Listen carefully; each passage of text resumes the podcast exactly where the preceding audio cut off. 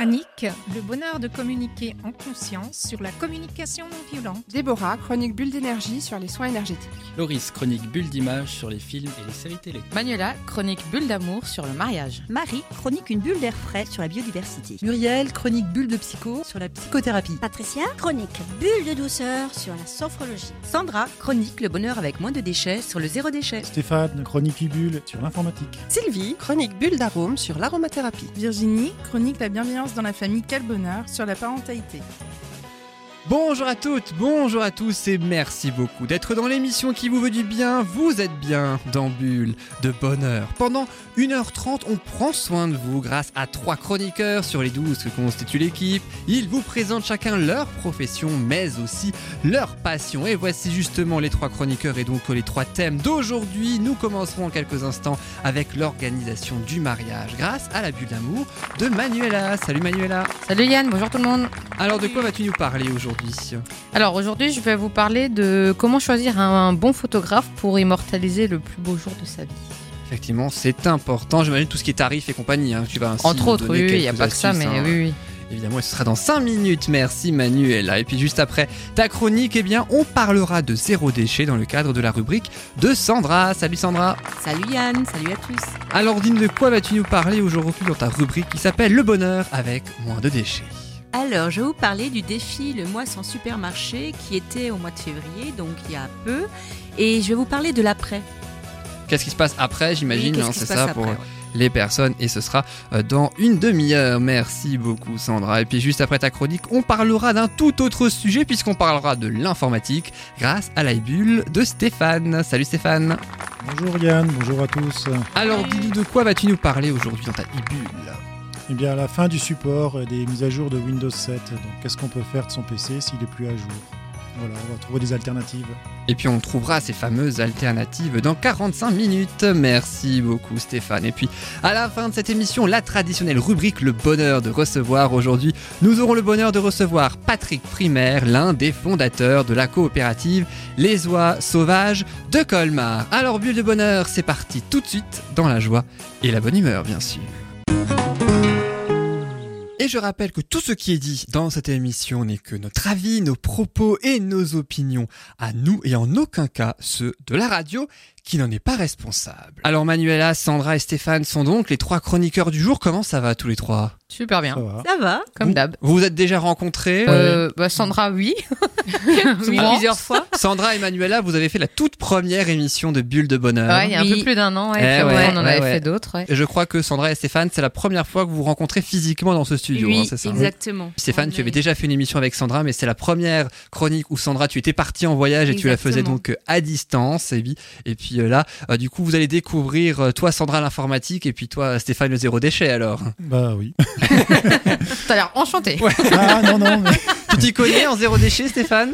En zéro déchet, on essaye de faire un peu à la maison, oui. D'avoir un maximum de vrac. On a même viré tous les tubes. On récupère les bocaux maintenant pour faire les... C'est très bien ça. Ah ouais, donc il y a quand même du niveau dans le zéro déchet quand même. Mais oui, il faut le dire, il faut le préciser.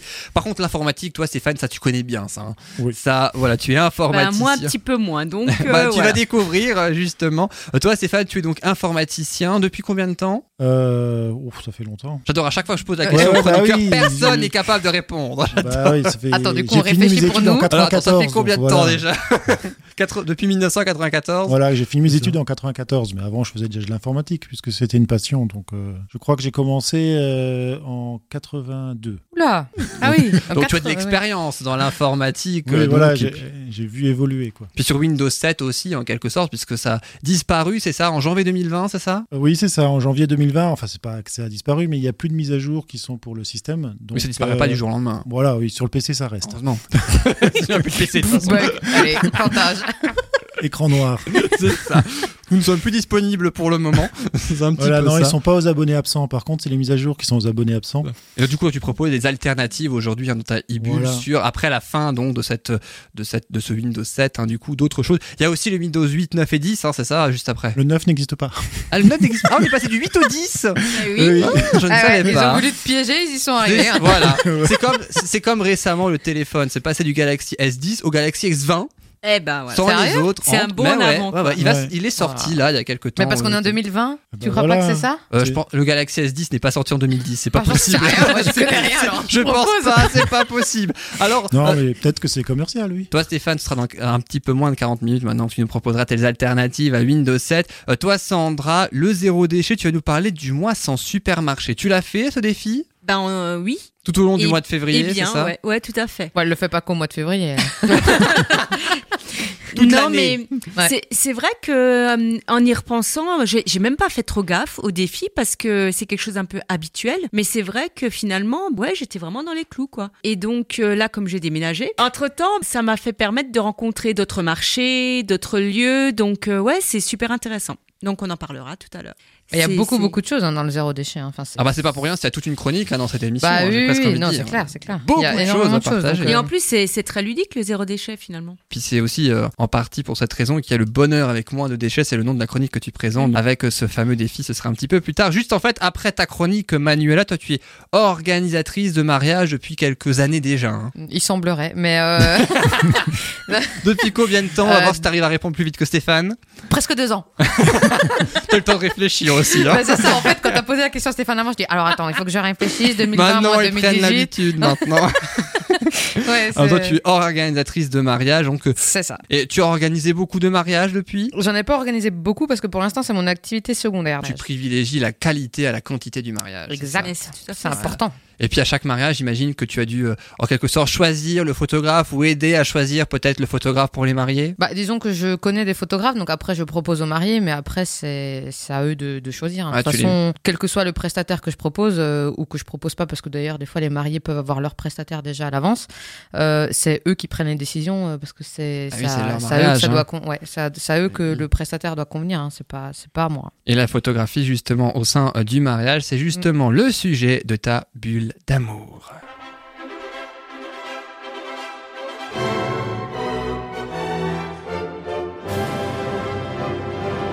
Toute guirette quand il s'agit d'écouter son jingle, Manuela. Elle commence à se passer un peu cette musique, alors on verra pour... Mais elle fait toujours son effet, ne t'en fais pas. Alors pour immortaliser le plus beau jour de sa vie, Manuela, j'imagine que tu vas nous donner des trucs et astuces en quelque sorte pour bien choisir donc le photographe, entre autres, n'est-ce pas? Entre autres. Alors je vais déjà expliquer pourquoi je conseille vivement aux mariés de passer par un professionnel. Parce qu'en fait, certains mariages, il y a des gens qui font appel à des amis ou des proches qui sont dans la photo parce qu'ils sont passionnés de photographie, ce que je respecte tout à fait, hein, c'est vraiment pas le problème et ils peuvent faire de très belles photos. Mais moi, j'y vois 2 inconvénients dans le fait de faire appel à des gens de la famille ou des proches. C'est que déjà, ils vont pas profiter du mariage de la même façon. C'est bien vrai.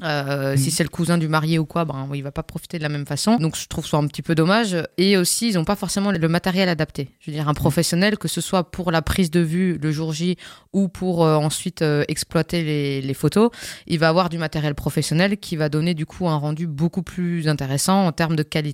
Et je pense que le professionnel, il a aussi plus de recul. Justement, le professionnel, c'est son métier, donc il y a énormément de choses à savoir. Il y en a qui sont vraiment en plus spécialisés que dans les photos de mariage, parce que c'est un domaine quand même un peu particulier. Il faut avoir un certain talent, un certain savoir-faire, une certaine passion aussi. Il faut aimer les mariages et faire preuve aussi d'empathie, parce que du coup, il y a beaucoup d'émotions, il y a beaucoup de choses qui se passent pendant toute la journée du mariage. Donc c'est important aussi d'avoir quelqu'un qui soit professionnel, même de ce côté-là, qui soit humainement intéressant et professionnellement qui sache faire ce métier de photographe. Il faut savoir que la journée, ça je le répète souvent, pour les mariés, elle passe très très très très très vite. Donc c'est essentiel d'immortaliser pour moi tous les instants de bonheur en fait, parce que y a même des choses auxquelles les mariés en fait ils vont passer à côté et du coup le photographe vu qu'il va prendre les photos du maximum de moments, en fait ça va permettre aux mariés de se dire ah ouais il s'est passé ça, ah oui ce moment et tout, voilà ça rappelle aussi beaucoup de souvenirs. Donc c'est important de faire profiter de la famille pleine en ne prenant pas quelqu'un de la famille. Après, c'est sûr que niveau budget, c'est plus intéressant d'avoir un ami ou un proche qui peut faire les photos. Mais la qualité peut ne pas être là. Je dis pas que c'est pas un bon photographe, hein, le cousin du marié, etc. C'est pas ce que je suis en train de dire. Mais en tout cas, d'avoir quelqu'un à part, c'est quand même pour moi important. Et est-ce que ça arrive assez régulièrement ou quelques fois en tout cas que ce n'est pas un photographe professionnel qui photographie au sein d'un mariage, mais une personne de l'entourage des mariés? Non, ça arrive pas souvent. Et d'ailleurs, souvent les mariés, c'est important pour eux dans leur budget d'avoir un bon photographe. Ah oui, pour les souvenirs après, ouais. J'imagine. Ouais, ouais. Ah, oui. Ils sont prêts à faire des efforts sur d'autres choses, par exemple la décoration, ou même des fois un peu le traiteur, se dire que plutôt que faire un menu 5 plats, hop, on fait un menu que 3 plats et tout. Mais par contre, on veut un photographe et un bon, parce que voilà, c'est important pour nous d'avoir des clichés qu'on gardera en fait toute notre vie. Ça immortalise les bons. Ah oui, clairement, ouais. Donc ça, c'était les conseils pour quoi faire appel à un pro plutôt qu'à entre guillemets un amateur, même si c'est pas du tout négatif, hein, quand je dis amateur. Maintenant, c'est comment choisir le bon photographe. C'est ça un peu plus compliqué. Donc déjà, il faut définir le budget. Parce qu'en fait, en termes de photographe, il y a de tous les budgets. Ça peut partir à 600, 700, 800 euros, ça peut aller jusqu'à 4, 5 000, 10 000 euros. C'est vraiment... wow. C'est des sommes vraiment impressionnantes, des fois, en termes de prestations. Mais parce que ce qui dépend aussi énormément, c'est la notoriété du photographe. Si le photographe, c'est quelqu'un qui a fait des mariages de luxe ou des mariages de stars, etc., bah forcément, il ne va pas demander 600 euros sa prestation. Et d'où l'importance aussi de rencontrer, je vais en reparler après, mais de rencontrer aussi le photographe, de vraiment prendre le temps de bien regarder ce qu'il fait en termes de style, en termes de prestations, parce qu'il y a vraiment de tout au niveau budget. Donc si déjà les mariés à la base, ils se définissent un budget, je dis un exemple, hein, par exemple 1500 euros, voilà, on se dit bah, pour 1500 euros, il nous faut un bon photographe, ce qui est déjà largement possible. Hein. 1500 euros, on a déjà un bon photographe, mais c'est sûr que sur un budget de 20 ou 30 000, bah, ça reste super correct, mais sur un budget de 10 000, ça fait une grosse somme. Donc c'est du sûr. Coup, voilà, ça dépend du budget de base et ça dépend des priorités, c'est ce que je disais avant, hein, ça dépend des priorités, il y a de tout, donc il n'y a pas une règle claire, mais par contre entre 1000 et 1500 euros, on commence à avoir déjà un bon photographe plutôt près des 1500 euros. Donc voilà, il faut déjà définir son budget du poste photographe. Ensuite, il faut définir le style qui est recherché.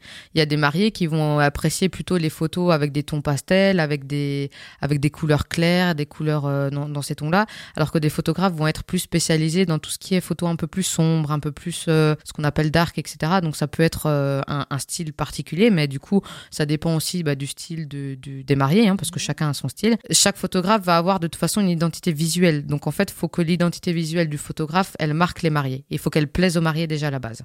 Donc ça donne aussi des pistes pour choisir un bon photographe. De toute façon, après, les mariés, alors soit ils passent par un wedding planner, et donc du coup, le wedding planner, en général, il a déjà un panel de photographes dans... Oui, il y a des cartes de visite. Ouais, des cartes de visite. Enfin, après, il les connaît même personnellement, hein, mais en tout cas, il a déjà un panel. Donc le wedding planner va déjà aiguiller en fonction du budget, en fonction du style, etc. Si maintenant, les mariés ne passent pas par un wedding planner, de toute façon, il faut consulter les sites internet, etc. et de faire une présélection. C'est-à-dire qu'en gros, vous voyez tel et tel photographe, vous regardez les budgets, vous regardez le style et vous faites une présélection. Pour moi, ce qui est fondamental, c'est de rencontrer le photographe parce que c'est un feeling à avoir avec la personne. Et ça, je dis tout le temps, hein, je parle tout le temps de feeling, de choses qui doivent passer avec tous les prestataires, mais le photographe, c'est vraiment lui qui va immortaliser et il va accompagner les mariés tout au long de la journée s'ils le veulent. C'est-à-dire... Est-ce qu'on peut demander au photographe de faire un essai ? Un essai, oui et non, parce qu'en fait, via le site internet, tu vois déjà les types de photos qui va faire, donc ça te donne déjà une idée. Donc et puis en plus, si c'est un photographe qui ça fait 10 ans qu'il fait ça, il a un large panel de mariages, parce qu'après ce qu'il faut savoir, c'est qu'il y a les mariés, il y a le photographe, mais il y a l'échange entre les deux et il y a aussi la confiance que vont avoir les mariés, parce que beaucoup de personnes ne sont pas à l'aise pour poser pour les photos, hein. C'est pas forcément naturel pour tout le monde, donc c'est aussi important d'avoir un super bon feeling avec le photographe, peut-être même plus qu'avec un traiteur ou une fleuriste, qui finalement, la fleuriste, elle va venir poser les fleurs, même si elle doit aussi savoir et comprendre le type de mariage du couple. Enfin, s'il n'y a pas une question de confiance entre les deux, en fait, le photographe va pas forcément réussir à mettre les mariés à l'aise et du coup, ça va se ressentir sur les photos. Donc ouais, après, par contre, naturel, quoi. C'est moins naturel, et le but, c'est justement d'être le plus naturel possible. L'intérêt, c'est vraiment de prendre un rendez-vous avec le photographe, un rendez-vous direct en face à face, hein, pour justement avoir ce feeling-là. Sachant qu'une fois que le rendez-vous est pris, que le feeling est passé et que du coup le photographe c'est validé, après le photographe, lui, il va de toute façon poser tout un tas de questions sur est-ce que il faut qu'il soit présent pour les préparatifs, par exemple de la robe, enfin voilà, de la mariée. Quand est-ce qu'il doit être présent au niveau des cérémonies ? Quel type de cérémonie il y a ? Après, voilà, il va poser tout un tas de questions. L'échange aussi qu'il doit y avoir entre le marié et le photographe, c'est aussi de savoir sur quel type de support après il va mettre les photos. Parce que voilà, il y a certains mariés qui veulent recevoir un album photo, donc pareil, ça va aussi augmenter le prix. Certains mariés qui veulent juste un support sur un site internet, hop, on va piocher les photos et puis après, ils font eux-mêmes leur album photo. Ça dépend, et ça, c'est de toute façon, le photographe, il va poser toutes ces questions-là aux mariés. Donc après, voilà, c'est un échange, sachant qu'en général, il reste jusqu'à la pièce montée. en général, le photographe. Il peut rester encore un peu plus longtemps.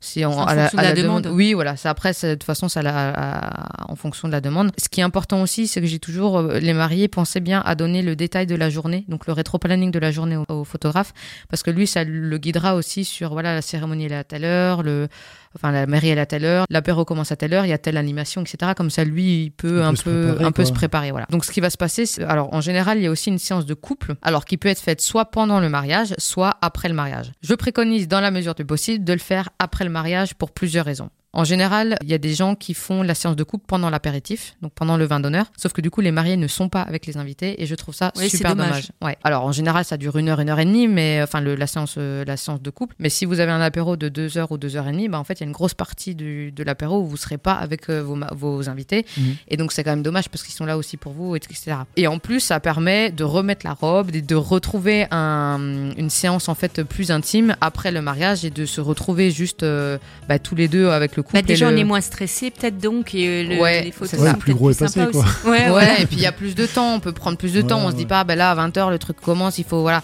Et du coup, il n'y a pas les gens qui peuvent intervenir, etc. Donc, et puis ça permet justement de se refaire beau, de renouer un peu avec de revivre un peu ce moment du jour J. Sachant qu'il existe aussi la séance d'engagement, donc ça peut répondre un peu à ta question, Sandra, avant. C'est-à-dire que la séance d'engagement, ça va être en fait... une séance de photos, mais de couple, mais avant le mariage. Donc d'accord. En tenue décontractée et tout ça. Et donc ça peut être un moyen effectivement de se dire est-ce que le feeling passe bien avec le photographe et tout. Et déjà d'avoir une certaine entre guillemets intimité, parce que il y a pas de déjà de voir comment il fonctionne et du coup d'être plus à l'aise le jour du mariage et d'être plus à l'aise le jour où il y a la séance de couple. Donc voilà, ça peut être ça, sachant que ça forcément ça a un coût en plus, mais du coup ça dépend. En tout cas, ça peut être un bon entraînement pour les photos du mariage. Bah, du coup, elles seront plus belles les photos du mariage si ça se... s'il y a une complicité qui naît. Justement. Et c'est ça que je dis. Il faut vraiment en fait qu'il y ait une bonne complicité et une bonne confiance entre le photographe et les mariés, parce que déjà dans le couple, il faut qu'il y ait une super complicité parce que ça va se ressortir. Et puis de toute façon, les mariés vont rayonner d'amour. Donc de toute façon, ça va se voir. Mais si en plus il y a une super connexion entre le photographe et les mariés, les photos seront d'autant plus belles. Ouais. Donc cette séance d'engagement, pour moi, elle peut être très nécessaire à ça justement et pour être plus à l'aise, surtout pour les gens qui ne sont pas du tout à l'aise pour poser en photo. Il y en a, ils supportent pas ça en temps normal. Alors, de se retrouver face à un photographe pro avec un gros appareil et tout, je peux comprendre que ce soit un peu déstabilisant. Puis, t'as pas envie de rater la photo de ta vie. Oui, c'est ça. Après, il en fait plein, hein, donc il les traite. Donc, il y en aura au moins une parmi les 10 qui va ressortir correctement. Et après, c'est justement de pas vous stresser, les mariés. Enfin, soyez juste naturels, quoi. Vous serez beau dans tous les cas, donc laissez-vous aller. Et voilà. Et après, je voulais parler et pourquoi pas un vidéaste. En plus du photographe, c'est un gros bonus parce qu'en fait, les vidéos, il va y avoir beaucoup de choses en plus qu'une photo. C'est-à-dire qu'on va avoir le son, on va avoir les rires, il y a beaucoup, beaucoup, beaucoup plus d'émotions qui vont passer dans une vidéo de mariage. Par contre, ça demande effectivement d'avoir un vidéaste et donc là, ça a un coût un peu plus élevé. Mais en tout cas, le résultat derrière, quand vous revoyez les vidéos, moi, quand je revois certaines vidéos de mariage que j'ai organisées, j'ai les larmes aux yeux à chaque fois, quoi. C'est pas que en regardant les photos, j'ai pas les larmes aux yeux, mais c'est un autre. Donc voilà, il y a aussi cette possibilité d'avoir un vidéaste en plus d'un photographe et certains en plus font du partenariat, donc du coup en termes financiers, ça peut être intéressant. Concernant le coût entre le coût d'un photographe et puis le coût pour un vidéaste, est-ce qu'il y a une très très grande différence entre les deux ? En fait, ça dépend. C'est comme les photographes, en fait, des vidéastes, t'as de tout. Donc après, c'est un petit peu plus cher que le photographe à la base, mais je veux dire, tu peux avoir du 1500 à 3000, 4000, 5000 euros. C'est franchement tout ce qui est photographie et vidéaste, il y a beaucoup, beaucoup, beaucoup de personnes qui sont là-dedans et il y a vraiment beaucoup, beaucoup de prix. Mais ça va dépendre de plein de choses, hein. C'est parfois clairement justifié les prix, hein, parce que voilà, ils font du travail de qualité, mais ça veut pas dire qu'en prenant quelqu'un d'un petit peu moins cher, il fera pas du travail de qualité non plus.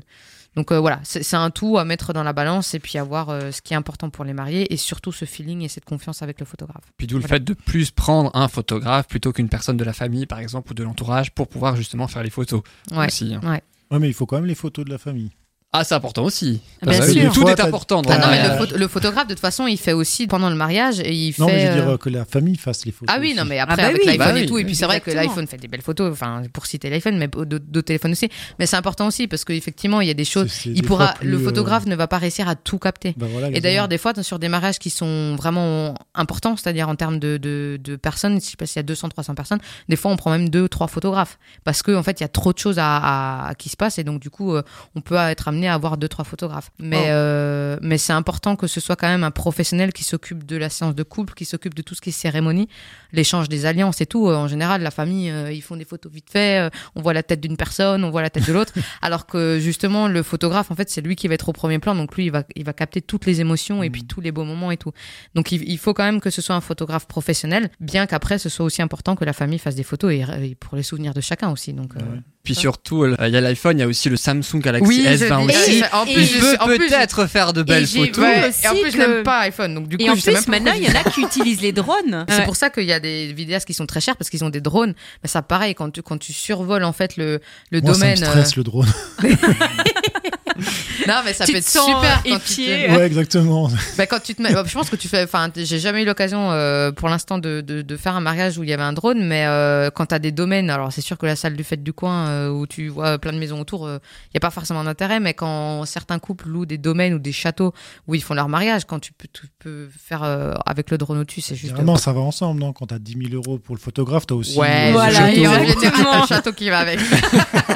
Le budget qui va avec. Non, mais c'est sûr. Après, en tout cas, enfin, même s'il n'y a pas énormément de budget, je conseille quand même de prendre un photographe parce que c'est quand même important d'immortaliser tous ces moments qui sont magiques en fait. Pendant le mariage. Puis c'est sûr, c'est unique. Un mariage, en tout cas, c'est unique avec le marié ou la mariée. Voilà, c'est ce que j'allais dire. Tout le monde ne pense pas à la même chose. C'est évidemment censé être unique et pourra le regarder aussi peut-être sur Windows, mais pas Windows 7 du coup vu qu'il est plus mis à jour. Donc, voilà, c'est pas de bol. Vous découvrirez dans quelques instants les alternatives à Windows 7 qui n'est plus mis à jour depuis fin janvier 2020. Et puis dans quelques minutes, juste après cette pause musicale, ce sera à ton tour Sandra avec ta rubrique Le Bonheur avec moins de déchets. Tu nous parleras un petit peu plus du défi le mois sans supermarché qui s'est fait en février, même si toi tu le fais toute l'année ce défi, donc tu nous expliqueras ça dans quelques instants, juste après cette courte pause musicale avec une chanson française que vous connaissez forcément et puis on se retrouve naturellement juste après. Merci beaucoup d'écouter Bulle de Bonheur, on se retrouve juste après sur ma route de Black M, c'est ce que tu as fait il y a quelques mois Sandra, à tout de suite. Sur ma route, oui, il y a eu du move, oui, de l'aventure dans le movie, une vie de route. Sur ma route, oui, je ne compte plus les soucis, de quoi devenir fou, oui, une vie de route. Sur ma route, oui, il y a eu du move, oui, de l'aventure dans le movie, une vie de route. Sur ma route, oui, je ne compte plus les soucis, de quoi devenir fou, oui, une vie de route. Sur ma route, sur ma route, sur ma route, sur ma route, sur ma route. J'ai eu des moments de doute, je marchais sans savoir vers où. J'étais têtu, rien à foutre. Sur ma route, j'avais pas de bagages en soute, et dans ma poche pas un sou, juste la famille entre nous. Sur ma route, y a eu un tas de bouchons. La vérité, j'ai souvent trébuché. Est-ce que tu sais que quand tu touches le fond, il y a peu de gens chez qui tu peux te réfugier. Tu peux compter que sur tes chers parents, parce que les amis, eux, disparaissent un par un. Oui, il m'arrive d'avoir le front au sol, parce que Dieu est grand, et on est seul, on meurt seul. Sur ma route, oui, il y a eu du move, oui, de l'aventure dans le movie, une vie de route. Sur ma route, oui, je ne compte plus les soucis, de quoi devenir fou, oui, une vie de route. Sur ma route, sur ma route, sur ma route,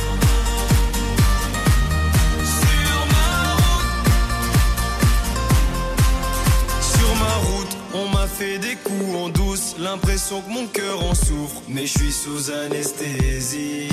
Sur mon chemin, j'ai croisé pas mal d'anciens. Ils me parlaient du lendemain et que tout allait si vite. Ne me parle pas de nostalgie, parce que je t'avoue que mon cœur est trop fragile. Je suis comme un pirate naufragé. Oui, mon équipage est plus qu'endommagé. Je sèche mes larmes, je baisse les armes. Je veux même plus savoir pourquoi ils me testent les autres. S'il y a plus rien à prendre, je sais qu'il me reste une chose. Et ma route, elle est trop longue, pas le temps de faire une pause. Sur ma route, oui, du move, oui, de l'aventure dans le movie, une vie de route. Sur ma route, oui, je ne compte plus les soucis, de quoi devenir fou, oui, une vie de route. Sur ma route.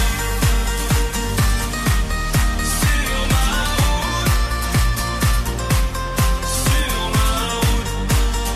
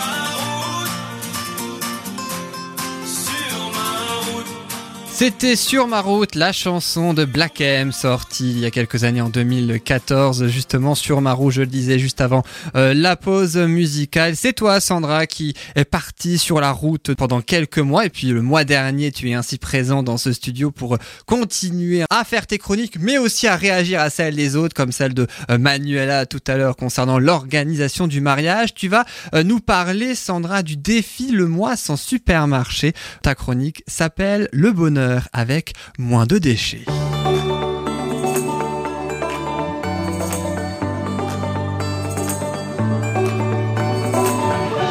Alors dis-nous, le mois sans supermarché, qu'est-ce que ce défi, Sandra? C'est écrit dans le titre. Hein. Oui, pour avoir plus de précision quand même. Tous les auditeurs ne savent peut-être pas forcément avec précision ce que c'est. Merci Manu. Ça y est, elle lui pose des questions. Donc voilà. Aussi. Alors, ça vient d'un collectif suisse. Tu savais ça, Manuela? Non, c'est pour ça que j'écoute attentivement. Ça fait à peu près 4 ans, je crois, que ce défi a été lancé. Chut. Elle va pas y arriver, la pauvre. Et quelqu'un l'a déjà fait du groupe là? Oui, bah février, figure-toi que j'ai quasiment, enfin alors j'étais malheureusement dans un supermarché, mais pas pour de l'alimentaire. Ah, c'est bien. Bravo. Ouais. Ça fait maintenant à peu près 4 ans. Ça se multiplie quand même parce qu'il y en a de plus en plus maintenant qui viennent au zéro déchet. C'est un choix de faire autrement, de se positionner par rapport à un mode de surconsommation qui est quand même très présent encore. Hein. C'est envisager de refuser un petit peu tout ce qui est agriculture et élevage intensif. Oui, on peut manger de la viande, on peut manger tout ce qui nous plaît, mais différemment. Le but de ce défi, c'était encourager les commerces indépendants à redécouvrir les épiceries de quartier, parce que autant ça avait disparu, mais maintenant, il y en a quand même qui reviennent de plus en plus. C'est soutenir les petits producteurs qui ont du mal des fois à survivre, hein, parce que c'est quand même difficile de faire face aux grandes surfaces. Et donc maintenant, il y a des petits producteurs qui se regroupent en association. C'est favoriser la vente en vrac et le commerce local. Alors le vrac, ça explose depuis quelques années. Même maintenant, les supermarchés font du vrac. Vous avez des petites épiceries spécialisés dans le vrac, vous avez dans le bio, ils font du vrac, il y a les petits commerces locaux qui font du vrac, donc ça se démocratise vraiment et c'est chouette. Voilà, c'est repeupler les marchés aussi, alors on voit qu'il y a de plus en plus de marchés, il y a même certains villages qui en font maintenant 2 dans la semaine, ça revient tout doucement. Il y a même des marchés bio, des fois. Enfin, il y a le marché, on va dire, courant une fois par semaine. Et exactement. Certaines petites villes ou certains petits villages proposent aussi des marchés bio, des marchés paysans ou un peu bio. Plus spécifiques. C'est très bien, ouais. Il y a ça où il y a encore réapprendre à n'acheter que l'essentiel, donc. C'est ça qui est bien, parce que dans les supermarchés, qu'est-ce qu'on est ? On est tenté. On est tenté par les gondoles où ils mettent plein de petites choses bien attrayantes. Ils nous mettent des bonnes senteurs, des huiles essentielles pour nous donner envie de surconsommer. Les petits commerces, on n'est pas tenté justement. Et je dirais pas qu'on n'est pas tenté, c'est qu'on est moins tenté. Mais il y a quand même des choses que tu... C'est vrai, oui. On est moins tenté. Tu peux te tenter la tablette de chocolat, que ce soit dans un supermarché ou une épicerie. Moi, je la prends quand même, j'ai quand même tenté. On est d'accord. La gourmandise reste. Oui, d'accord, voilà. Mais après, c'est vrai qu'on est moins tenté parce qu'il y a moins de choses en fait. Et puis, t'achètes effectivement plus que t'as besoin, quoi. Oui, et c'est pareil. On achète plus local, on achète aussi de saison. C'est déjà plus sain aussi d'acheter de saison. Hein. Et le fait d'acheter de saison, c'est justement aussi refuser de surconsommer. Parce que justement, quand on achète de saison, on n'a pas 36 000 légumes ou 36 000 fruits.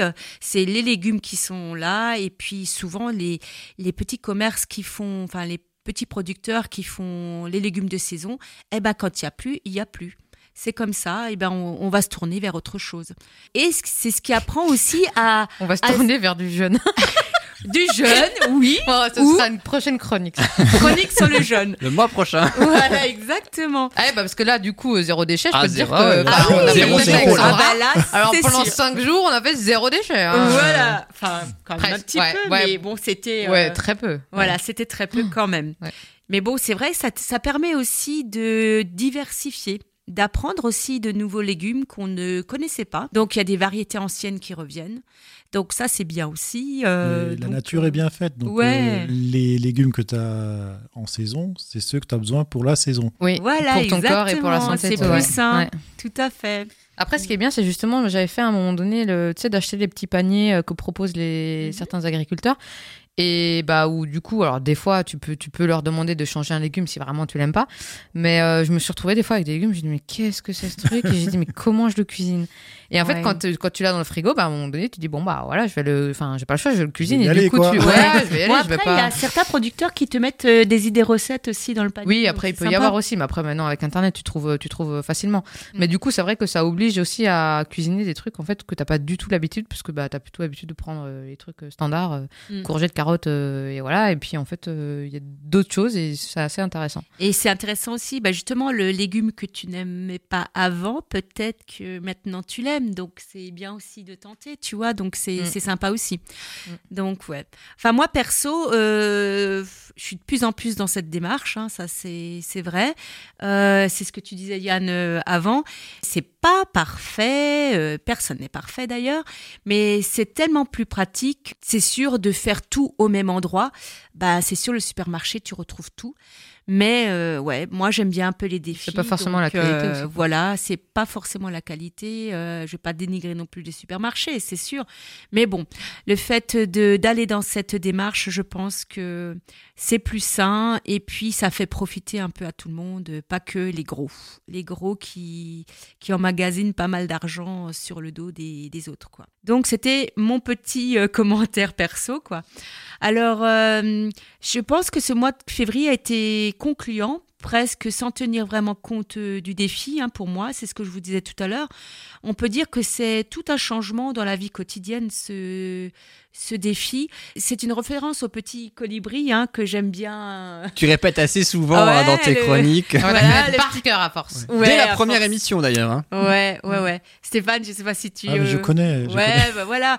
Donc le fait d'arriver vers ce petit défi et de l'initier dans la vie quotidienne, c'est faire son petit pas chaque jour et puis donner un peu du travail aux petits commerçants. Après, c'est vrai que ce qui est pratique, c'est quand tu habites dans un village ou dans une petite ville aussi où tu as la chance d'avoir ces petites épiceries. Oui. Parce que du coup, tu peux faire à pied ou alors d'avoir le marché. Du coup, parce que c'est vrai que quand tu as des petits villages qui sont complètement paumés, il faut déjà que tu fasses 10 ou 15 bornes pour aller...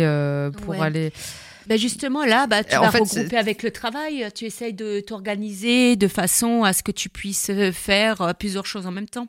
Ouais, mais c'est je pense que ce qui est difficile aussi pour certaines personnes, c'est justement quand elles travaillent et qu'elles font des grosses journées, bah, c'est beaucoup plus pratique pour elles. Et sauf que c'est pas que je cautionne ou quoi, mais c'est vrai que c'est beaucoup plus pratique. Tu vas dans un supermarché, tu remplis ton caddie et hop, tu rentres et t'as fait tes courses. Quoi. Ouais, c'est la simplicité. Par contre, quand tu fais tes courses, tu y vas après manger et avec une liste. Voilà, aussi, ouais. J'allais en parler. Merci. Donc c'est vrai que on peut en parler tout de suite, hein, c'est vrai, hein.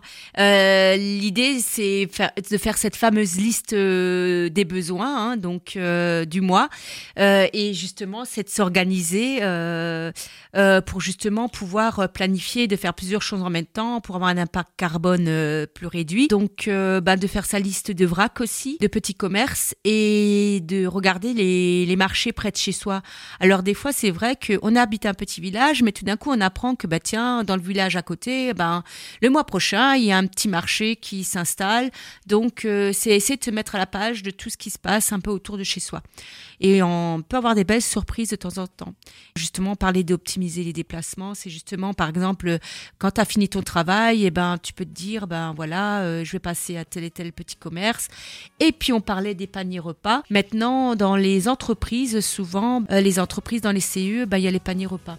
Donc ça, c'est très intéressant aussi. Donc on peut allier travail et les petits commerçants avec. Donc au niveau du gain, moi je dis que on gagne en organisation au fur et à mesure, justement, quand on fait ces petites choses. On mange de saison, donc c'est plus sain, bien sûr. Et on va à l'essentiel. On consomme moins et mieux.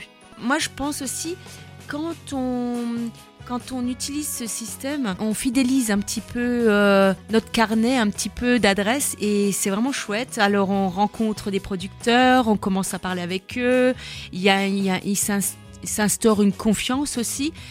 C'est vraiment chouette. c'est sociabiliser aussi.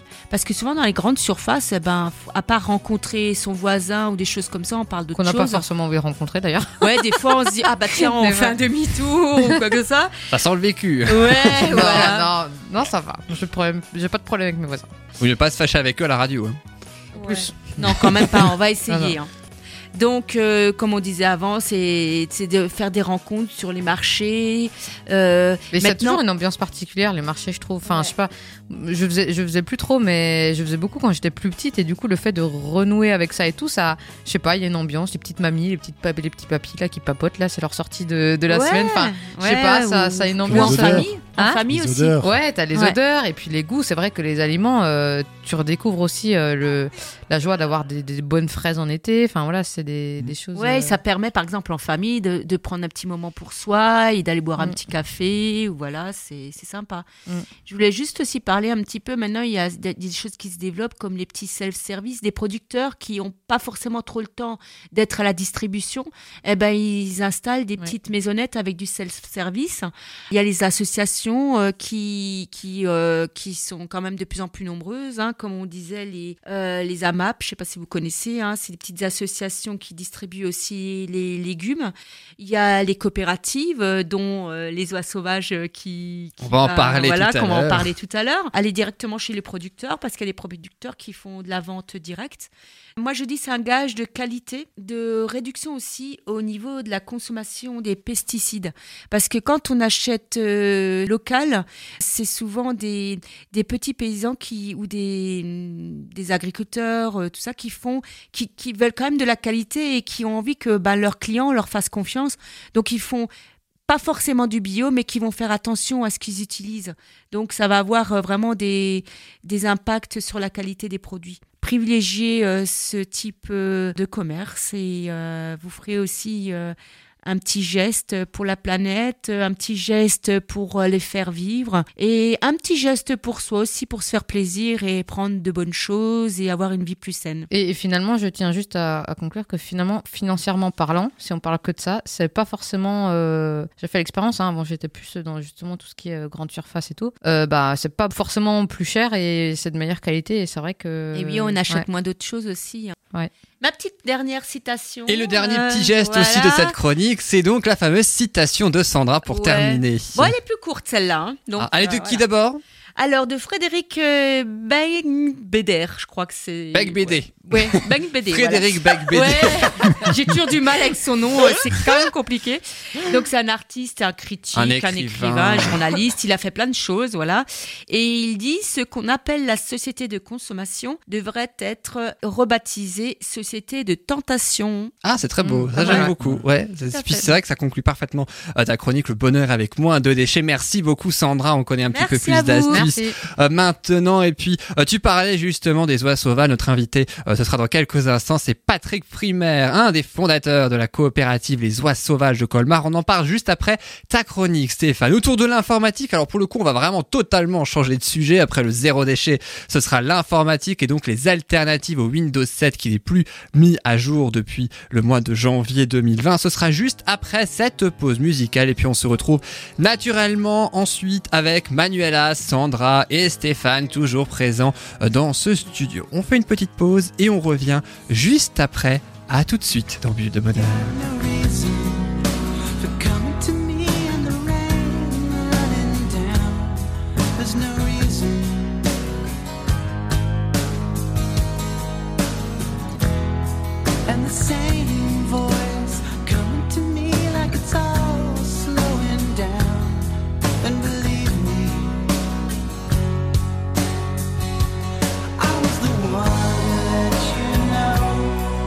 Sorry, ever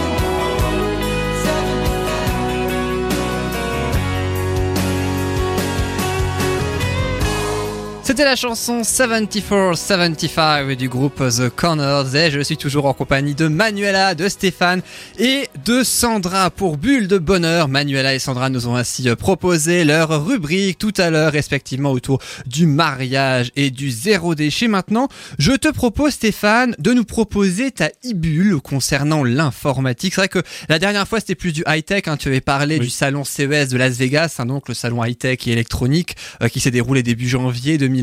Là c'est plus informatique, on est plus revenu à l'informatique là. Hein. Oui tout à fait, on est revenu à l'informatique. Et puis tu vas nous proposer des alternatives à la suite de Windows 7 hein, qui n'est plus mis à jour depuis janvier 2020, même si, comme on disait, il y a le Windows 8, il y a le Windows 10, il n'y a pas le Windows 9, j'ai retenu. Windows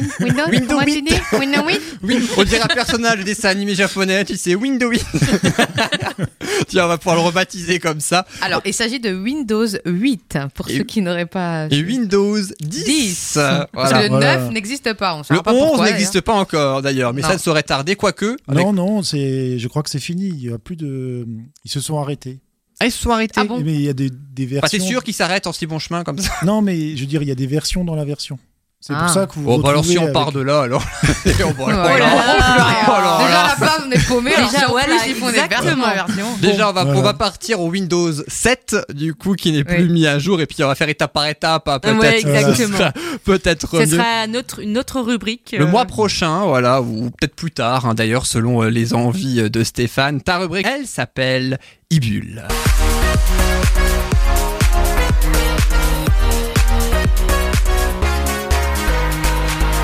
Alors Stéphane, quelles sont les fameuses alternatives à Windows 7 dont on parle depuis le début de cette émission ? Alors, il y en a plein, mais j'en ai choisi que deux. Parce que en fait, l'alternative en logiciel libre, c'est Linux. Je ne sais pas si vous connaissez Linux. Ah, pas du tout. De nom, ouais. De nom. Alors souvent, on a l'impression de voir Linux avec des lignes de code de partout, où il n'y a pas vraiment d'interface graphique ou autre, mais ça, c'était il y a longtemps, quoi. Maintenant, c'est fini. Maintenant, Linux, c'est une interface graphique souvent proche de Windows, et donc qui fonctionne sur des PC, peut être assez âgé. Donc, il y a des versions très allégées. Moi, je me suis basé sur deux distributions qui sont Mint et Ubuntu. Okay. Donc, merci. Je le savais. C'est vrai que dès qu'on parle de Linux, les gens ils sont un peu réticents parce qu'ils connaissent pas. C'est le bon vieux Windows ou le Mac, quoi. Et finalement, Mac, il faut savoir que c'est une distribution Linux. Depuis qu'ils sont passés sur les processeurs Intel, parce qu'avant, ils avaient leur propre processeur qui était pour PC, et donc avec leur PC, quoi. Et donc maintenant, ils sont passés aussi à une version Linux qu'ils ont bien sûr adaptée, encadrée, encapsulée, que ça soit leur truc et que voilà, que ça fonctionne bien avec leur machine et tout ça. Mais ça, parce que Mac, c'est assez spécifique, hein, d'après ce que j'ai compris. Donc oui, c'est assez spécifique. Oui, c'est un univers à lui tout seul, quoi. Voilà, exactement. Oui. Bon, quoi qu'il s'ouvre de plus en plus, mais Windows 7, le support s'est arrêté en janvier.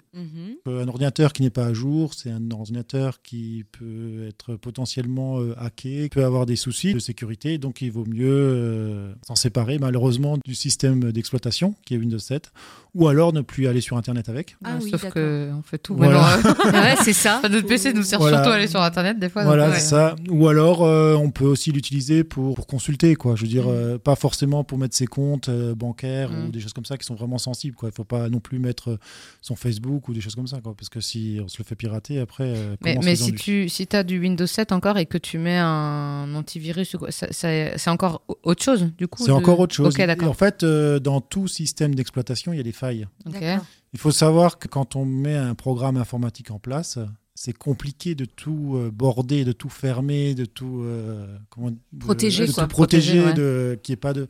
Parce que quelque part, il est obligé de sortir pour aller sur Internet. Mm-hmm. On est obligé d'avoir des ouvertures parce que ça ne vient pas tout seul, les mails par exemple. Oui, c'est sûr. Quand on a le système d'exploitation, s'il va faire des mises à jour, des choses comme ça, bon, les mises à jour, c'est sécurisé, ça, il n'y a pas de souci.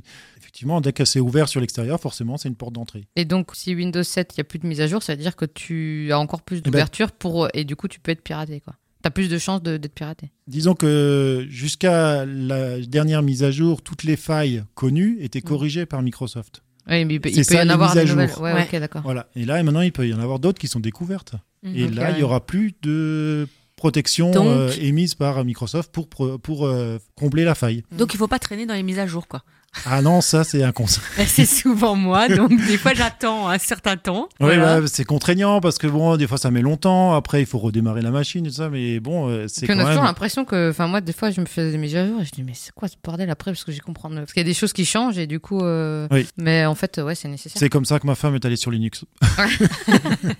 Okay. Parce que dit on touche pas à mon PC. Okay. Voilà, c'était clair. Donc j'ai mis Linux et finalement ça s'est bien passé. Je pensais pas quoi parce que je veux dire c'est vrai que ça change un peu quand même. Ouais. Mais bon, sans souci. Après, donc Linux, on est d'accord que c'est comme Windows, sauf que c'est un autre système. C'est ça. C'est comme si tu comparais Windows et Mac. Ok, ouais. Okay. Voilà, c'est encore un autre système. Okay, mais dans le Linux, il y a plein d'autres systèmes. Ouais, ok. Il y en a toute une série, donc c'est pour ça que je me suis que limité à Mint et Ubuntu, sachant que Ubuntu est à ma préférence dans le sens où il y a une grande documentation en français. Il y a des blogs, des choses comme ça, ce qui permet aux gens quand même de pouvoir se dépatouiller s'il y a un petit souci, quoi, comme sous Windows. Okay. Tous ces deux-là sont basés sur une Debian. Donc la Debian, c'est la source. Et ensuite, il y a d'autres sources qui existent, mais celle-là, elle se base sur la Debian. Et la Debian a la particularité d'avoir des systèmes qui sont maintenus longtemps à jour. Donc, ça permet d'avoir quelque chose de beaucoup plus stable. Okay. Donc, sur 4 ou 5 ans. Ce qui ne veut pas dire qu'après, il ne va pas passer à la version supérieure. Mais c'est un peu comme Windows. Quand vous avez le 7, vous le gardez jusqu'à ce qu'il n'y ait plus de mise à jour. Mm-hmm. Et après, on passe à la suivante. Ben, là, c'est pareil. Okay. Donc, c'est ce qu'on appelle les LTS, Long Term Support. L'avantage d'un Linux... Parce que forcément, si on a un Windows 7, c'est que le PC il est un peu âgé, puisque c'était il y a longtemps, quoi, quand on y réfléchit maintenant, qu'il est sorti. Et donc, l'avantage des Linux, c'est qu'ils ont besoin de très peu de ressources. Okay. Donc, on peut l'avoir simplement sur un PC avec 1,5 Go de RAM, alors qu'aujourd'hui, un PC, on l'achète, il y a 4 ou 6 Go de RAM. Donc, c'est juste pour donner une idée, quoi. Voilà, donc le Linux est très peu gourmand. Donc, je disais qu'il y avait le Mint que j'ai donc sélectionné et Ubuntu. Et Ubuntu, dans Ubuntu, il y a encore d'autres versions de Ubuntu. Il y a des versions un peu plus spécialisées selon le bureau qu'on veut, parce qu'il y a des bureaux qu'on appelle le bureau Unity, qui est un bureau qui est différent de Windows. Après, on a des bureaux qui sont plus rapprochants de Windows, donc pour moins perdre les utilisateurs, pour faire plus facilement la transition. Et donc, tout ça est très bien documenté sur Internet. Et on a une version, par exemple, qui s'appelle aussi, celle-là, je l'aime bien, je l'avais installée pour des enfants, qui s'appelle Edubuntu. Edubuntu, okay. Donc, c'est dédié aux enfants. En fait, il y a des logiciels dessus, déjà préinstallés, qui sont pour faire comme GeoGebra, donc qui permettent de faire des mathématiques ou des logiciels de cartographie ou des choses comme ça, quoi. Est-ce que c'est des logiciels payants ? Non, justement, dans le monde Linux, la plupart du temps, c'est gratuit. Enfin, d'accord, parce que Windows, c'est payant, on est bien d'accord. Windows est payant, mais il devient de moins en moins cher quand même. Ouais. Linux s'aligne. Ouais. Et du coup, c'est-à-dire que quand tu achètes un nouveau PC, parce que moi, j'ai acheté un PC il n'y a pas longtemps et j'ai mis Windows 10 dessus. Voilà, ouais. Bah, parce qu'il est vendu avec. Je crois qu'il était vendu avec, oui. Ouais. Ouais. Oui, il était vendu avec. Mais du coup, ça veut dire que tu peux acheter des PC où, en fait, c'est pas Windows qui est dessus, c'est Linux, c'est ça ? Voilà, c'est ça. Ah, ouais. Okay, tu peux l'acheter un PC directement avec Linux. Okay. Ou alors dans notre cas qui nous qui se présente là, donc on a Windows 7 sur le système et avec on peut créer une clé USB. Donc il y a des logiciels comme Lily USB qui s'appelle, donc c'est Linux Live USB, ou alors il y a un autre qui s'appelle Rufus qui permet donc de créer une clé USB, tu la mets dedans. Et donc il va démarrer sur cette clé et il va te permettre d'installer un Linux, soit à côté du Windows, soit à la place du Windows. Mais ça ne va pas faire ramer l'ordinateur si on a les deux en même temps ? Non, parce qu'en fait, tu ne fais pas tourner les deux en même temps. Tu choisis au démarrage, est-ce que je veux Windows ou est-ce que je veux Linux ? Donc, à la rigueur, tu ne vas pas sur Internet, tu peux rester avec ton Windows 7, tu vas aller sur Internet, tu prends ton Linux. Et moi, là, j'ai un ordinateur qui a à peu près 7 ans, je crois, et le Windows 10, j'ai l'impression qu'il me le fait pas mal ramer. Est-ce que le Linux, il me fera moins ramer mon ordinateur ? Ah, il y a des chances, oui. Il est beaucoup plus léger et si jamais il rame quand même un peu, il y a des versions qui sont allégées, justement. D'accord. Parce que franchement, pour aller sur Internet... Non, moi, c'est du traitement de texte, des choses comme ça. Même du traitement de texte, un ordinateur, la plupart du temps, il se tourne les pouces. Hein. Même si on écrit vite au clavier, je veux dire, traitement de texte, ça consomme rien, quoi. D'accord.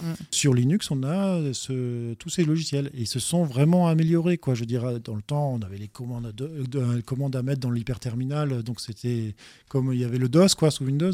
Et là, maintenant, il y a ce qu'on appelle une Logitech et on choisit ce qu'on veut. Et puis, quand on l'a, on clique sur le lien, quoi, et il va télécharger le logiciel, il va l'installer et voilà, vous l'avez. Donc, si on veut un OpenOffice qui est l'équivalent de la suite Office de Microsoft, on tape LibreOffice ou OpenOffice parce que maintenant il y en a deux. Il va regarder dans sa bibliothèque. Voilà, il va chercher dans sa bibliothèque, il va le choisir, il va vous le télécharger tranquillement. Et s'il y a des mises à jour, il va les mettre. Je veux dire, voilà. Et puis c'est vraiment devenu très très intuitif. Okay. Même les imprimantes, les périphériques, ils sont reconnus tout de suite comme dans Windows. Et justement, quand on enregistre des fichiers, parce que quand on fait du traitement de texte, on l'enregistre. Voilà. Est-ce que quand on l'envoie à quelqu'un, est-ce que ça va le reconnaître ? Il y a un format différent ou... Alors dans l'OpenOffice, il y a la possibilité d'enregistrer sous un docx ou un xlxx pour que ça rentre dans le format Excel et Word. D'accord. Voilà. Par contre, l'inverse n'est pas forcément vrai. Après, c'est juste de la lecture. Moi, je fais du PDF, quoi. Parce que déjà, c'est plus léger à envoyer et on peut pas le modifier. Voilà. D'accord. Voilà. Et donc, sur le site, vous retrouverez sur la page Facebook tout ce qu'on vient de discuter, plus les manuels pour le faire, quoi. Et pour installer le Linux, tu es pour installer donc Linux sur la clé. Donc c'est assez facile à installer. Oui, c'est très documenté sur Internet. Et franchement, c'est des livres de recettes, quoi. C'est des recettes de cuisine, quoi. Il suffit de suivre pas à pas ce qui est dit et puis il n'y a pas de souci, ça marche bien, quoi.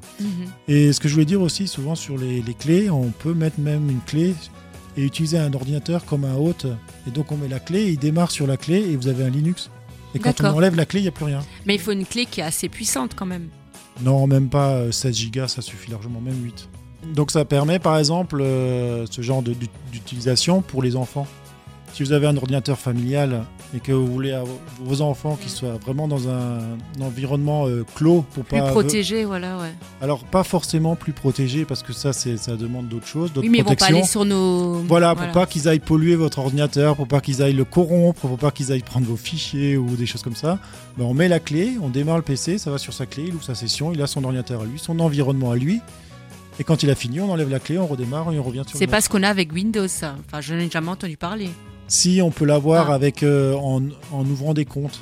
D'accord. Il faut ouvrir des comptes. Mais il faut ouvrir c'est plus contraignant, quoi. Voilà, il faut créer des comptes dans la machine pour avoir chacun son compte. C'est pas forcément plus contraignant. Hein. Non, c'est pas dans les entreprises, d'ailleurs, souvent, tu as du Windows et puis du coup, tu as le compte de Intel, le compte de Intel. Et le compte de Intel. C'est juste le mot de passe qui va changer. Enfin, le mot de passe, c'est pas contraignant. D'ailleurs, un conseil, comme on parle de compte, quand vous avez un Windows 10, vous créez un compte administrateur quand vous l'installez. Et vous en recréez un autre pour vous. Ah ouais. De ne pas se mettre sur le compte administrateur ? Si, mais tu peux avoir ton compte administrateur avec ton nom et tout ça, mais tu gardes le compte d'origine. Parce que le jour où tu as un problème avec ta session, tu as toujours l'autre. Ah. Ok. Parce que j'ai jamais percuté ça. Ouais. On ne sait jamais ce qui peut arriver. Ouais. Et c'est toujours intéressant d'avoir une autre session pour rentrer dans l'ordinateur s'il y en a une qui est corrompue, qui a un problème. Alors souvent, en fait, le compte de base, en fait, on le renomme et puis on garde. Et alors, il n'y a plus qu'un compte. Oui, c'est vrai. Tu peux te faire avoir et à ce moment-là, tu n'as plus de compte pour rentrer, quoi. Et après, pour les enfants, bah, il ne faut pas mettre de compte administrateur, forcément, si tu crées un compte dans Windows 10. Oui. Mais ça, on fera certainement une autre chronique pour là-dessus. Parce que sinon, bah, ils ont tout qui est ouvert, quoi. Moi, c'est bon à savoir. Ouais. Merci. Merci en tout cas, ouais. Merci beaucoup, Stéphane. C'est très, très intéressant. Puis, tu nous as donné plein de choses, plein de trucs. Et puis, évidemment... C'est complexe au début, parce que avec ces noms chinois, là, tu comprends rien. Au début, mais après, quand tu t'y intéresses. Oui, et puis, il explique très bien. Donc, du coup, c'est cool. Ah bah, on a tout compris. Et on n'a pas pris Stéphane pour rien non plus. Bah, hein, oui, tu crois quoi dans cette émission? Bah, oui. Bah, oui. Merci. En tout cas, merci beaucoup. T'as bien fait de venir, toi. Voilà, c'était son moment de gloire. Voilà, le petit quart d'heure de gloire de Stéphane pendant cette émission. Et on puis y a droit à chacun, apparemment. Effectivement. Et puis dans quelques instants, merci beaucoup Stéphane pour ta e-bulle. Dans quelques instants, c'est même pas un quart d'heure, c'est 20 minutes de gloire pour notre invité. C'est Patrick Pfrimmer. On parlera de la coopérative Les Oies Sauvages de Colmar. On en parlera juste après cette dernière pause musicale. En plus, on va bien bouger puisque je vous propose une chanson disco pour bien terminer les pauses musicales. Et puis on revient juste après avec notre invité Manuela. Il avait peur qu'on s'endort. Ouais, grave. Manuela, Sandra et Stéphane, vous restez bien évidemment avec nous. On s'écoute cette musique Knock on Wood de Amii Stewart que vous connaissez peut-être. Et puis si jamais vous ne connaissez pas, écoutez bien Manuela, elle chante déjà. Bon, vous ne voyez pas. Je vais finir par couper ton micro, toi. Allez, on écoute et on se retrouve juste après.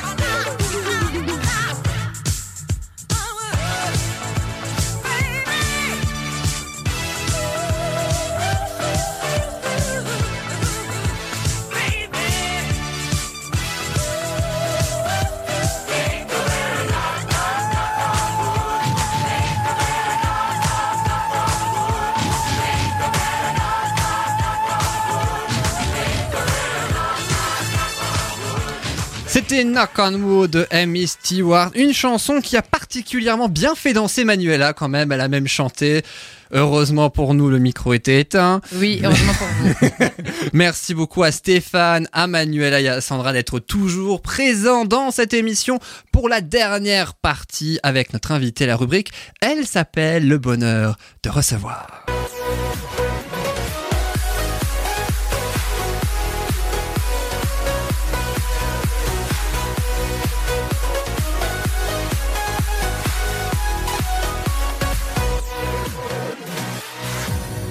Et notre invité s'appelle aujourd'hui Patrick Pfrimmer, c'est l'un des fondateurs de la coopérative Les Oies Sauvages. Patrick Pfrimmer, bonjour. Bonjour. Merci beaucoup d'être avec nous. Merci beaucoup d'être avec nous pour ainsi parler de cette coopérative Les Oies Sauvages, qui est donc un magasin coopératif, solidaire et participatif situé au 27 rue de Logelbach, au niveau du quartier Saint-Joseph à Colmar. Mais juste avant d'en parler pleinement avec vous, je propose comme toujours à Sandra, Manuela et Stephan les deux fameuses questions. Vous connaissez forcément le principe. Oui. Il y a deux questions, trois possibilités de réponse. À vous de trouver la seule et unique bonne réponse. Alors voici sans plus attendre la première question. On parle donc de la coopérative, je le disais, les oies sauvages. Mais qu'est-ce qui a inspiré la naissance des oies sauvages selon vous? Est-ce que c'est un film documentaire? Est-ce que c'est un voyage humanitaire? Ou est-ce que c'est une manifestation contestataire? Qu'est-ce qui a inspiré la naissance des oies sauvages? Qui a une première idée, alors? Il n'y a personne qui a d'idée, en fait. Sandra et Manuela se sont toutes ruées dans le même micro en même temps. C'était très drôle. Sandra? Un film documentaire. Manuela? J'étais entre la 1 et la 2. C'était quoi la 2 déjà? Un voyage humanitaire. Ouais, ça pourrait être ça, mais je dirais la 1. Donc tu dirais aussi un film documentaire, et toi Stéphane? La 1 aussi. Alors, copieur. Ah non, mais je connais la réponse. Ça veut dire qu'on a juste. Alors, on va surtout demander à l'intéressé, à Patrick Pfrimmer, est-ce que c'est la bonne réponse? Oui, bravo. Ouais. Voilà, c'est Food Cop, non? Oui, voilà. De Tom Booth, hein, si je ne me trompe pas. C'est donc ce film documentaire qui a inspiré la naissance de cette coopérative. Racontez-nous comment elle est née, cette coopérative. Alors, c'est une histoire qui a presque 3 ans, là. On a démarré, en fait, par un petit groupe, justement, ensuite, après avoir vu, moi en particulier, le film Food Cop lors d'une foire éco-biologique à Colmar, il y a quelques années. Ce film, il est vraiment très bien fait, en fait. Il raconte l'histoire d'un magasin coopératif supermarché sur New York. Et donc, il présente, mais sous tous les aspects, ce qui peut, c'est très vivant et il présente vraiment bien comment fonctionne ce type de magasin. Et donc, du coup, ça m'a inspiré. Donc, avec plusieurs personnes, on s'est retrouvés au fur et à mesure.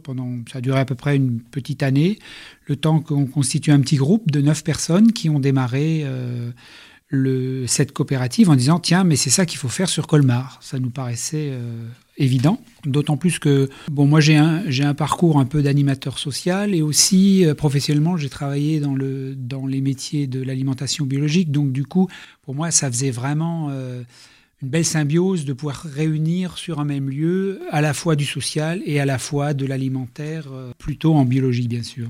Et puis ça a donné donc cette coopérative, hein, les Oies Sauvages, au 27 rue de Logelbach à Colmar. Et puis je crois aussi que concernant le nom de cette coopérative, tout est parti d'un proverbe russe, c'est vrai? Oui, c'est exactement, oui. C'est-à-dire qu'on a été coaché à un moment donné par une amie qui est d'origine russe et qui a travaillé aussi en chambre de commerce, notamment à Strasbourg, mais je crois qui est très fortement dans l'âme, non seulement avec son passeport russe, mais aussi dans son âme, dans son esprit. Et elle nous disait qu'en Russie, il y a un proverbe qui dit « La manière dont vous allez appeler un navire, c'est de cette manière-là qu'il naviguera. » Et alors ça a tout de suite fait tilt dans notre esprit. Après, ça a circulé, on a cherché un nom, parce qu'il fallait à un moment donné trouver un nom. Oui.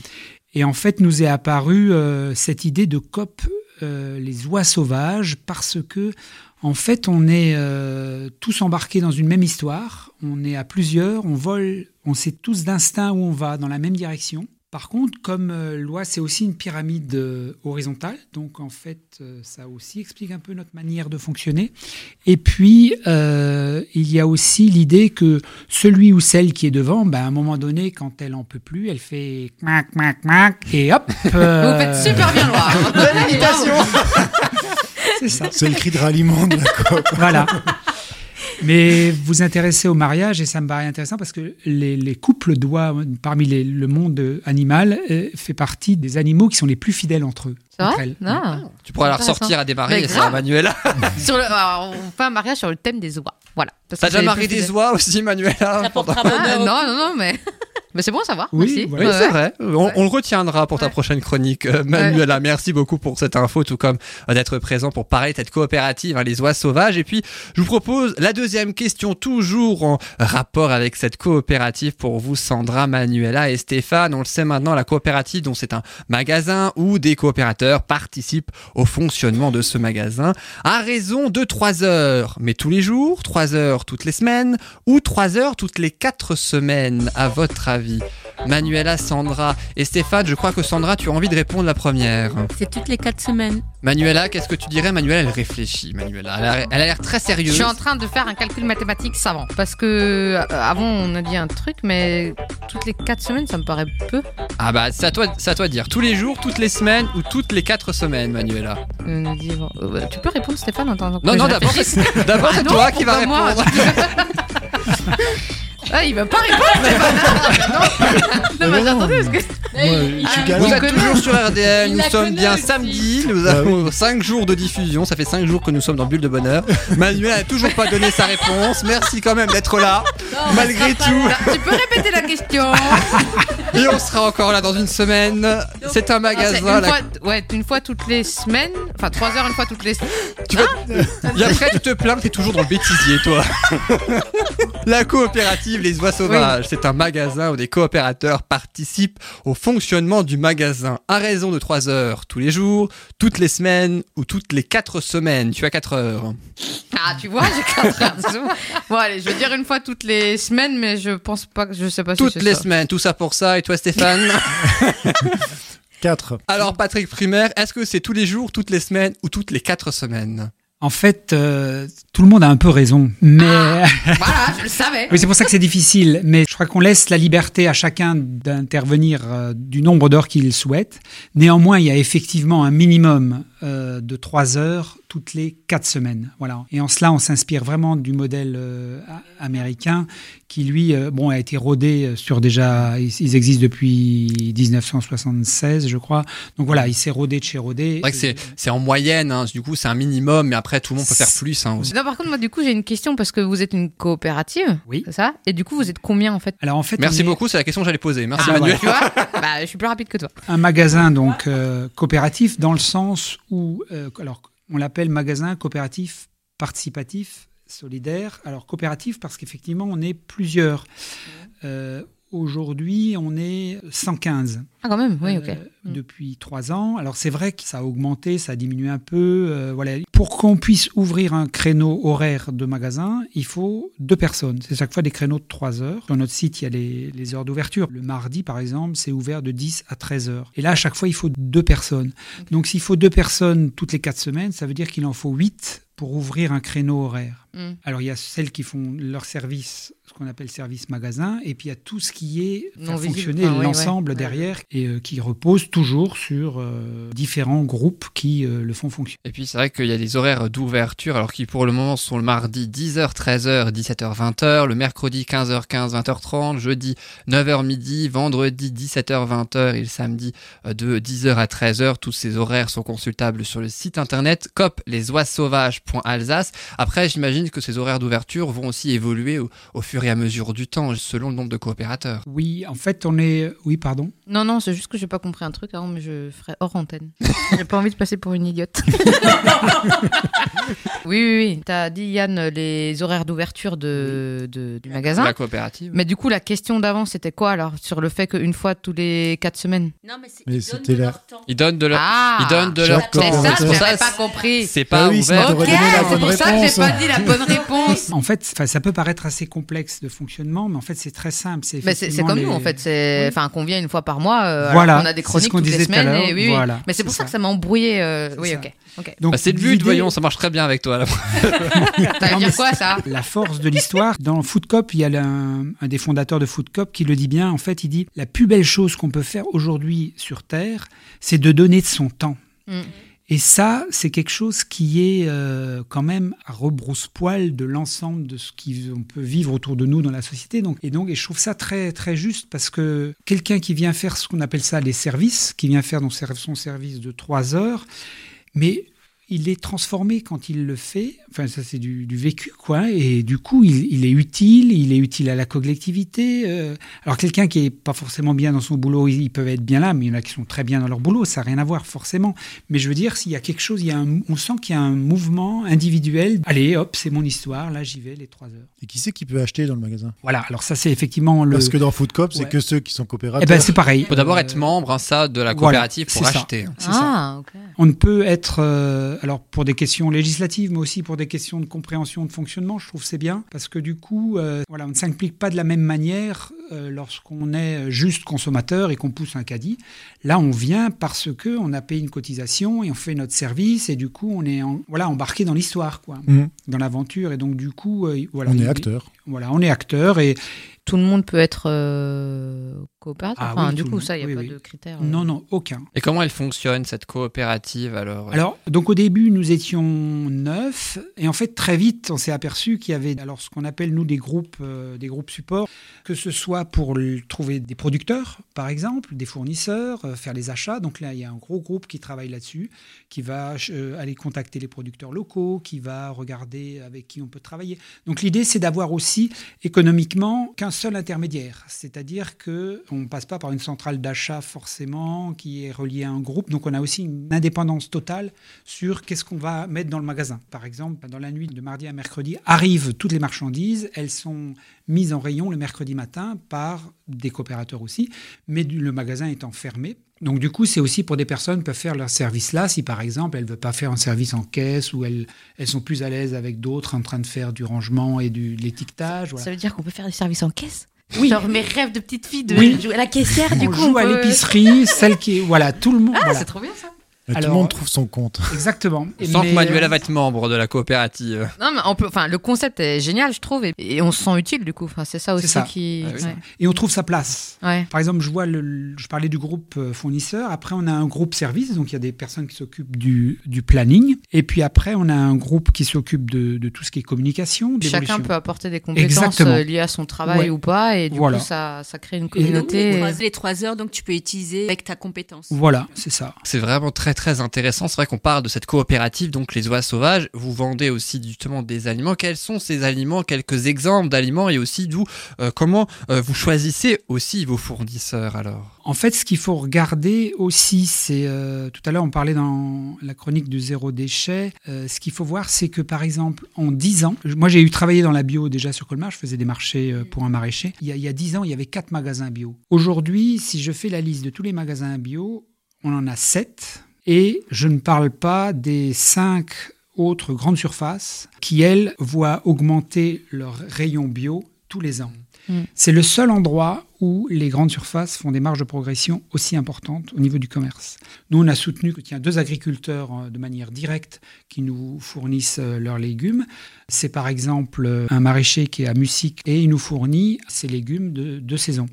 On a un autre maraîcher avec qui on travaille, qui lui travaille avec un cheval en biodynamie et qu'on soutient parce qu'il est en train de créer ce qui s'appelle à Fribourg une Garten Coop. C'est-à-dire que à Fribourg, c'est 400 familles qui salarient des maraîchers pour produire eux-mêmes ce qu'eux, ils veulent. Et donc, l'idée, c'est d'avoir aussi un maraîcher qu'on soutient. Par exemple, moi et ma compagne, on lui a donné 600 €. Alors, il dit, j'ai besoin de ça pour fonctionner. On était une trentaine autour de la table. On lui a amené chacun de l'argent qu'il avait besoin pour fonctionner. Et maintenant, il peut fonctionner. C'est-à-dire qu'il n'a pas à se poser la question de la commercialisation. Toutes les semaines, nous, on a de quoi à manger en suffisance et en qualité. Voilà, c'est vers ce type de consommation que nous souhaitons aller.